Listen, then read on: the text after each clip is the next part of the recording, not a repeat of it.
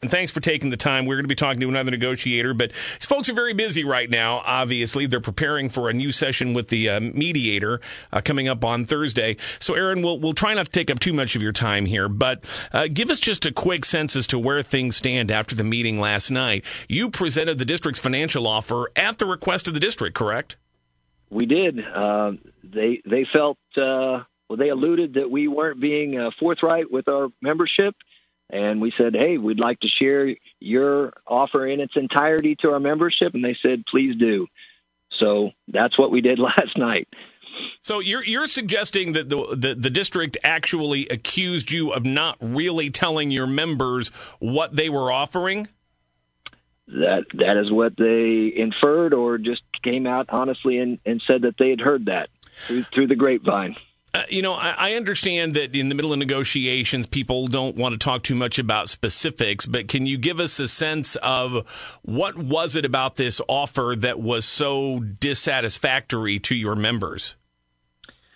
Uh, honestly, it was so they offered a multi-year financial deal, and uh, the the second and third year of that financial deal, uh, our members felt was was inadequate. And, and honestly, they weren't very impressed with the first year.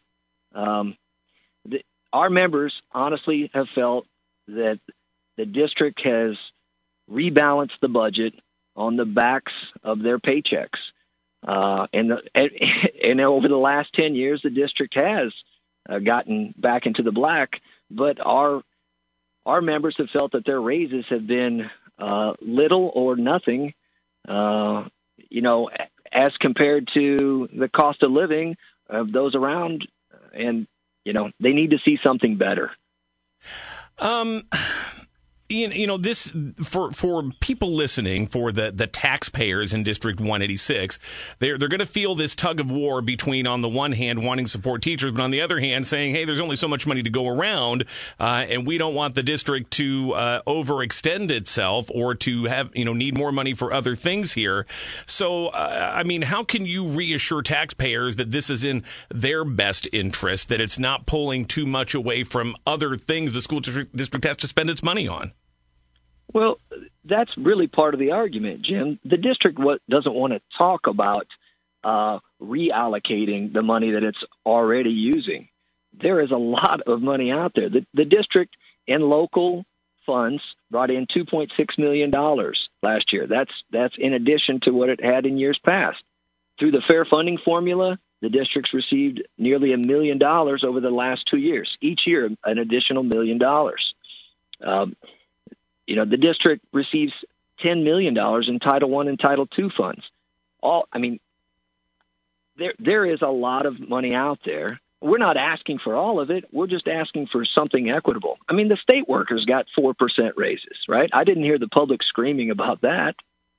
Well, they did a little bit on this program from time to time, but at least some some people did. Uh, well, let me sure. let me ask you this: um, uh, Are there areas where you think the district is overspending and could do less so they can funnel more to your members? Well, I'll, I'll give you one example. Okay, the district hired a brand new administrative. They added a new administrative position this year at a, at let's call it roughly a hundred grand. Okay uh, you know, what we're asking for in uh, certain realms, a hundred grand could go a long way uh, in our classified personnel to bring them up to a livable wage. Um, uh, I mean, fifteen dollars an hour will be here before we know it, and we have lots of them only making twelve and a half, thirteen and a half dollars an hour. You, you can't live on that, Jim. Explain uh, the term classified personnel for people who don't know what, what you mean by that. Sure. So, like a, a teacher has a certification, a psychologist has a certification. We have classified personnel who are uh, the backbone of our organization. There are teaching assistants, there are security personnel, uh, some of our uh, assistants in the occupational, uh, physical, and uh, occupational therapist realm, um, our nurses.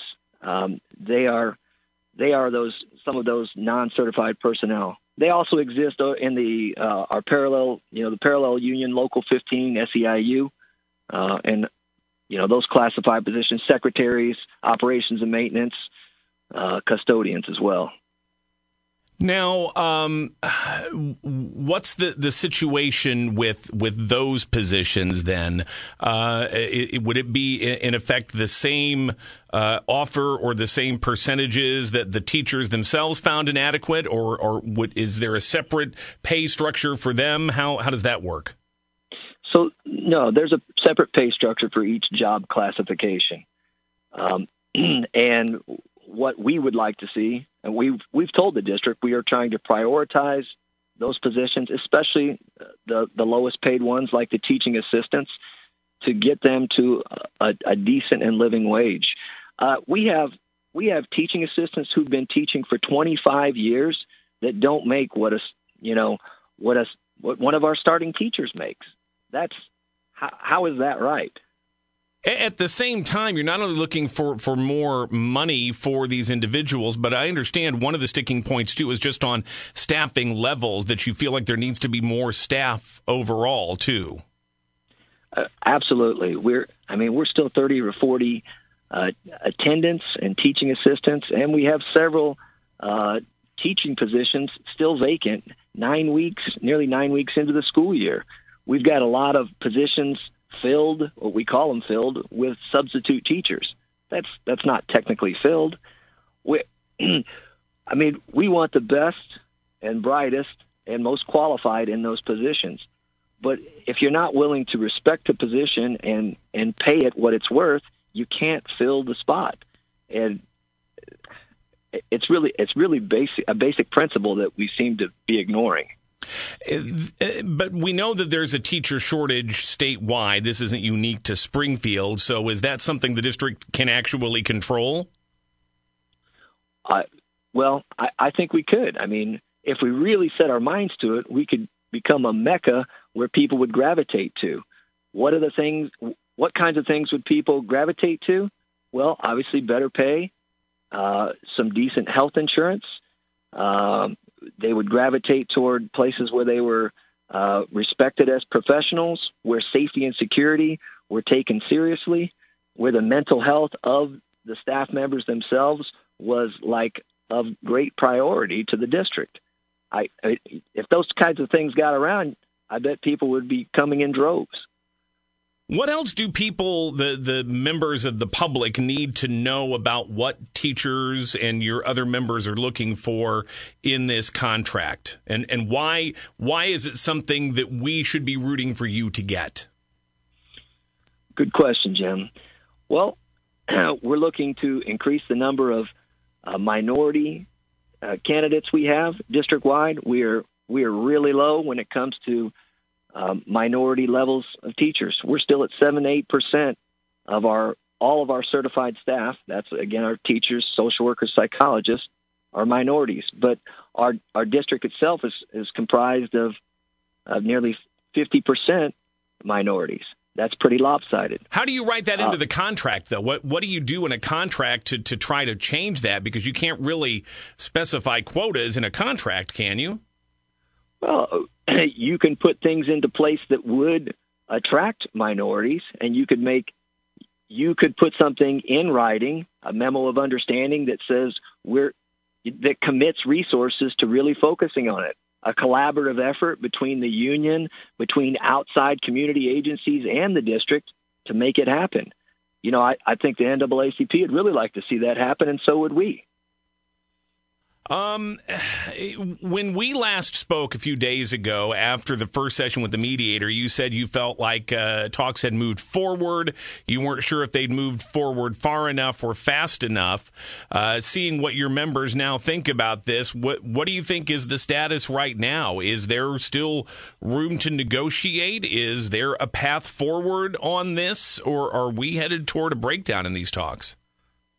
There's there's still a path forward, but the district really has to take a serious look at those percentages last night.